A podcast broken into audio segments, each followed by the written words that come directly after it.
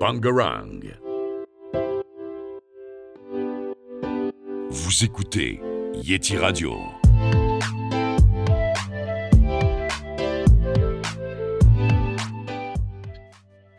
Bonjour à tous, on se retrouve pour la deuxième partie de cette émission consacrée à Madame Hélène Angot. Donc euh, nous sommes avec euh, des filles du groupe Dystopia et Tech 5. Donc euh, cette partie-là, nous allons nous intéresser sur l'émission Mosaïque, sur la mission pardon Mosaïque. Donc quel était l'objectif de la mission? Donc la mission, l'objectif c'était d'améliorer notre compréhension du système climatique arctique euh, comme je disais tout à l'heure, l'Arctique se réchauffe beaucoup plus vite que le reste de la planète et on essaye de comprendre pourquoi et quelles seront les conséquences euh, dans les décennies euh, qui viennent. Moi, j'aimerais bien savoir combien de temps la mission a duré, ou elle dure. Alors, la mission a duré plus d'un an au total. Donc, la mission s'est effectuée à bord du brise-glace allemand Polarstern, qui est parti d'Allemagne début octobre 2019, euh, qui allait se piéger dans la glace en Arctique euh, courant.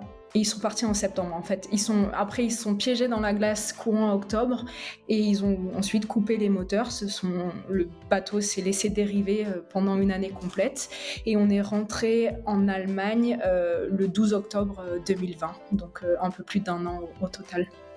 Louane? Et donc, euh, vous, vous êtes resté euh, combien de temps sur euh, ce brise-glace? Alors au final, en temps effectif, je suis restée que deux mois sur le brise-glace. La mission a été un peu plus longue pour moi, puisque en raison de, la pandémie, j'ai d'abord fait deux semaines de quarantaine en Allemagne, euh, mi-juillet. Après ces deux semaines de quarantaine et euh, plusieurs tests Covid, on est enfin parti à bord d'un brise-glace russe euh, d'Allemagne qui nous a amené jusqu'à la position où se trouvait donc le, brise-glace allemand pour l'Arstern. On a eu un peu plus d'une semaine de navigation et une fois qu'on a rejoint ce brise-glace allemand, on a fait l'échange de personnel. Donc ceux qui avaient déjà passé trois mois à bord sont rentrés chez eux et nous on a on est arrivé sur sur le brise-glace allemand et donc là après on est resté euh, deux mois à bord euh, pour faire de la recherche scientifique. Euh, combien de personnes y avait-il sur ce brise-glace au total et quel type de personnes y avait-il? Est-ce que c'était que des chercheurs, etc. Alors, il y avait une petite cinquantaine de chercheurs, j'ai plus les, chiffres exacts en tête, et ensuite, euh, au moins autant de, personnel euh, non chercheurs. Donc euh, là, ça comprend l'équipage du bateau, ça comprend les personnes qui, qui s'occupe de, des cuisines. il faut faire à manger, euh, tout ça. Donc, il, faut du personnel. Et puis, il y avait aussi euh, du personnel euh, pour s'occuper de la logistique de l'expédition. C'est-à-dire s'assurer que, en fait, il, voulait mettre les scientifiques dans les meilleures conditions possibles. Nous, on n'avait pas à s'inquiéter de quoi que ce soit. On est allé tous les jours sur. en fait, le bateau était amarré à la banquise, à la glace. Et donc, tous les jours, on allait sur la glace pour faire nos recherches. Et il fallait que que tout soit organisé pour qu'on ait à s'occuper de rien d'autre. Donc il y avait il y a des personnes dont le travail est de s'occuper de tout ça. Donc euh, en gros au total c'était 100 euh, 110 personnes à bord. D'accord, donc il voulait que vous ayez les meilleures conditions possibles, mais euh, quelles étaient vos conditions de vie? Comment vous vivez sur ce bateau du coup? Oh, On vit extrêmement bien.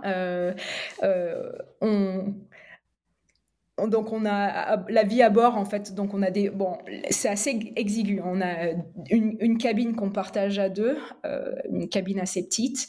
Euh, après on a euh, la journée type c'est on se lève vers 7h 7h30 on a un briefing le matin pour vérifier que la météo est correcte donc on puisse aller sur la glace sans, souci. On passe la matinée dehors à faire les expériences scientifiques qu'on doit faire. On revient à bord entre 11h30 et midi et demi pour, pour le repas du midi on ressort ensuite l'après-midi jusqu'à 17h30. Euh, ensuite, on a le dîner le soir à 17h30. C'est tôt, mais quand on a passé 4 heures euh, dehors dans le froid, on est content de manger chaud euh, assez tôt. Et ensuite, on a des réunions le soir pour discuter de la journée, planifier la session du lendemain. Et ensuite, le soir, c'est quartier libre. Donc là, soit faire du sport, soit regarder un film, soit discuter avec les collègues. Ça dépend. D'accord. Nino, tu avais une question aussi du coup Euh, eh bien, du coup, euh, qu'est-ce qui vous manquait le plus quand vous étiez sur le navire? Et à l'inverse, euh, qu'aviez-vous euh, sur ce bateau euh, euh, que vous n'aviez pas dans le reste du monde? Alors, ce qu'on avait sur le bateau qu'on n'avait pas dans le reste du monde, je pense que la seule chose, c'était que on n'avait plus à se préoccuper du Covid. On avait tous fait nos deux semaines de quarantaine. Euh, on pouvait euh, se faire la bise. On pouvait, euh, enfin, il n'y avait plus de problème de contamination. On a oublié tout ça. Donc le retour en Allemagne a été un peu dur en octobre quand il a fallu se réhabituer. Disons, je dirais que c'est la seule chose qu'on avait et qui, n'existe pas ailleurs. Ce qu'on n'avait pas, bah, évidemment, dans ces conditions. On, notre famille, nos amis nous manquent puisque on a, on avait accès, on peut envoyer des emails, on a WhatsApp, mais juste euh, on peut envoyer des messages, des textos, on ne peut pas appeler, faire de vidéo. Donc ça limite quand même pas mal. On peut communiquer avec nos proches, il y a un téléphone satellite, euh, mais euh, ça coûte assez cher, la qualité pas super, donc euh, on s'amuse pas à appeler tous les soirs pendant deux heures, puisque, puisqu'en plus on est trop nombreux à bord, donc c'était des petits appels téléphoniques de 5-10 minutes de temps en temps. Et puis ce qui manquait aussi au bout d'un moment, enfin moi ce qui m'a manqué c'est la nourriture, j'avais envie de fruits et de légumes. Puisque vous imaginez bien qu'on part, donc il, on mange, euh, ils partent avec euh, des fruits et légumes au départ, et puis rapidement, il n'y a plus grand chose, et à la fin, on mange euh, des patates et de la viande tout le temps. Et au bout d'un moment, on est content de rentrer pour ça. Ouais. Euh, Agathe, aussi, tu avais une question? Euh, Et quel a été votre meilleur et pire souvenir sur cette mission? Le meilleur souvenir, euh, il faudrait que je réponde à, la science, mais euh, dans ce cas-là, ça sera, accessoire. Le meilleur souvenir pour moi, c'était euh, de voir des ours polaires. Euh, j'ai commencé à, faire de la, science dans, ce domaine-là, parce que quand j'étais petite, j'avais un rêve, c'était de voir des ours polaires. Et donc là, euh, enfin, à, à, 34 ans à l'époque, euh, voir des ours polaires en vrai, ça a été un, moment magnifique. Et le pire souvenir... n'y a pas vraiment eu euh, de jours euh, extrêmement difficiles. Je dirais qu'il y a eu des moments où on passe l'après-midi euh, dehors, il fait froid, il fait humide, il y a du brouillard, on sent plus ses doigts, on sent plus ses pieds. Il y a des jours où on se dit oh, qu'est-ce que je fais là quoi? Peut-être des petites frayeurs aussi lors des missions euh, des frayeurs, pas trop, parce que tout était ex extrêmement bien encadré. Euh, les plus grosses frayeurs, c'est même pas des frayeurs, mais on avait toute une, euh, toute une logistique pour justement éviter euh, de se retrouver nez à nez avec des ours polaires, où on avait des, des guets, euh, des gens qui faisaient le guet avec des jumelles aux quatre coins du camp.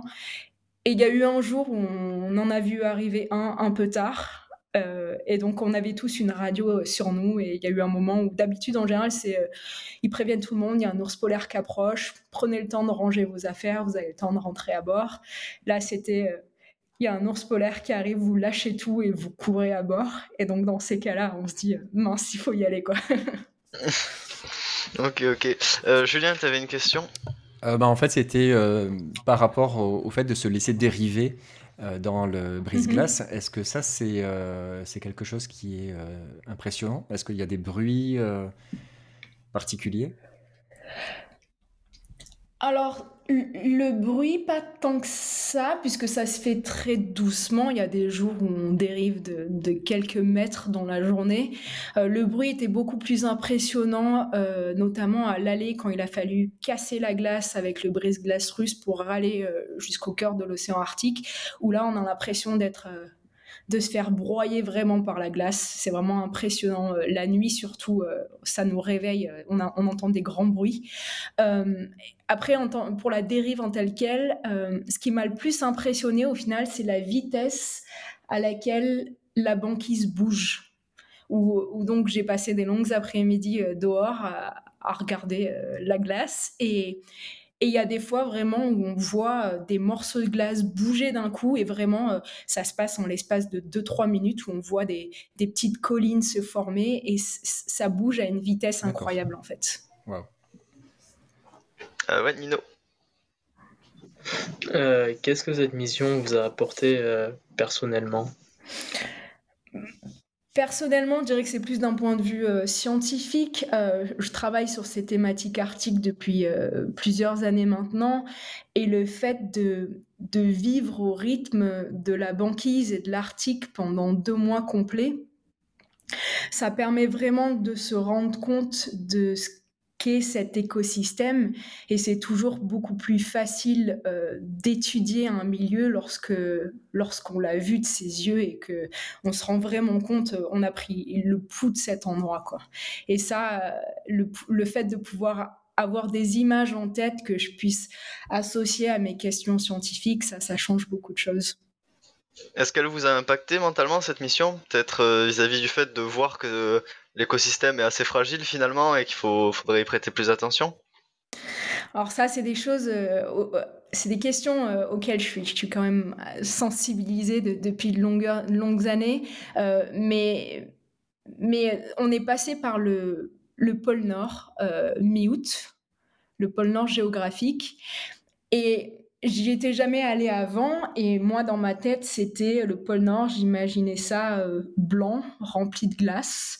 Et en fait, je me suis retrouvée au pôle Nord en plein été et en fait c'était euh, il y avait des, des, des mares, ce qu'on appelle des mares de fonte partout. C'est-à-dire c'était une banquise, ça ressemblait à du gruyère en fait. Euh, des, c'était vraiment des flaques d'eau partout, euh, qui est vraiment un, témoignage fort de la vitesse à, laquelle l'Arctique se réchauffe, la vitesse à laquelle la banquise fond. Et pour moi, ça, ça a été une image forte qui, qui, restera gravée dans ma mémoire et dans la mémoire de tous les scientifiques avec qui j'étais. C'était vraiment incroyable de voir ça à cette époque-là de l'année. On ne pensait pas que ça en était à ce point-là, quoi. D'accord, d'accord. Euh, Victoria? Est-ce que euh, du coup euh, l'objectif de la mission il a été rempli? Oui, l'objectif de la mission a été rempli. On a collecté une quantité de données incroyable. la beauté de cette mission, je dirais la force, c'est que c'est une, mission interdisciplinaire. En général, on fait des missions avec des chercheurs qui travaillent sur l'atmosphère, des chercheurs qui travaillent sur l'océan, chacun dans son coin, euh, des spécialistes de la glace de mer. Et là, en fait, on était tous ensemble à travailler, travailler euh, main dans la main euh, pour répondre à ces questions scientifiques. Donc, dans ce cadre-là, c'est un immense succès.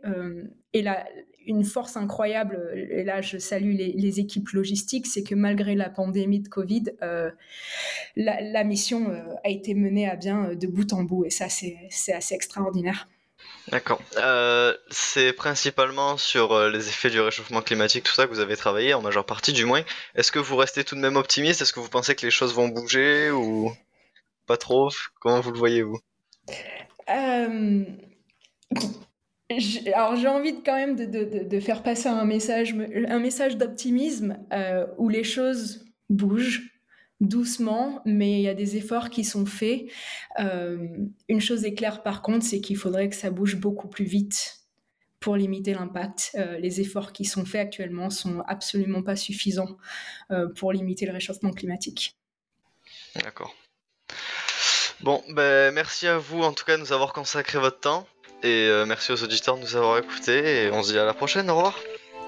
Merci, au revoir. Au revoir. Merci. Bangarang. Vous écoutez Yeti Radio.